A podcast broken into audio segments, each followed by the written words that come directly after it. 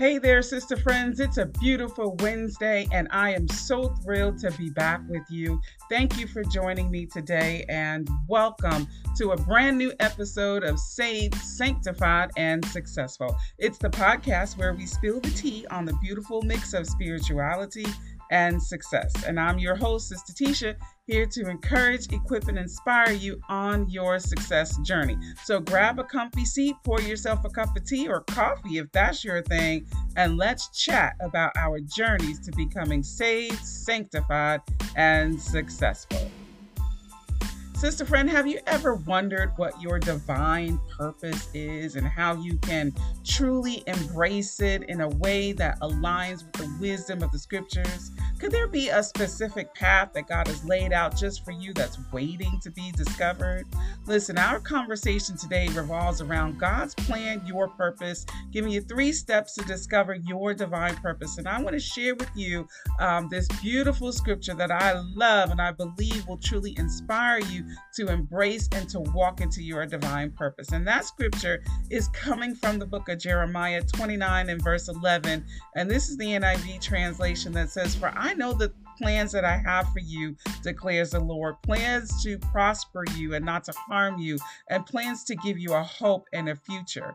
And this scripture is a wonderful reminder that God has individually crafted a unique purpose for each and every one of us. Sister, He has mapped out a destiny filled with prosperity, hope, and future just for you. And even when the path is rocky or it's unclear, we've got to lay hold to this divine promise. Now, let's talk about how we can actively walk into our divine purpose. Remember, faith without works is dead. So, sisters, it is time to start working. Step number one listen, you've got to partner with God. And in order to do that, that means that you're going to have to lean into Him, you're going to have to seek His guidance. Listen, God is our greatest counselor. There's no other better coach, there's no other better counselor, there's no other better officer in your business than God, the Holy Spirit. And you can seek Him through prayer, through meditation, through studying the Word. And then when you do that, you begin to uncover and understand His vision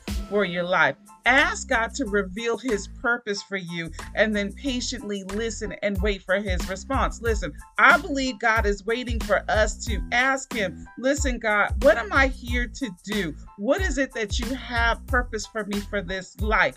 Why am I here? What what path do you have me to walk in? And he will help you to walk into each and every one of the steps throughout your life uh, in order to fulfill his divine purpose. Step number two, embrace your unique gifts. Listen, each one of us has been blessed with unique gifts. Th- these aren't just for our benefit, but they're for the good of others. So you want to embrace them, you want to nurture them, and you want to use them to serve others. Remember, we are all a part of God's body, the body of Christ, and each part has a role to play. Sister, you have a role to play. Your gifts are unique to you. While someone else may have the same gift, their gift and how it is used, it is unique to them. And so allow God to use you. Embrace the uniqueness of your gifts and the way that God wants to use you in them. Step number three, take action. Listen, you hear me say it all the time because you know how I believe about faith without works is dead. You've got to take action. But once you understand your purpose, your divine purpose, your godly purpose, God's plan of purpose for your life, you're going to feel more confident and it's going to be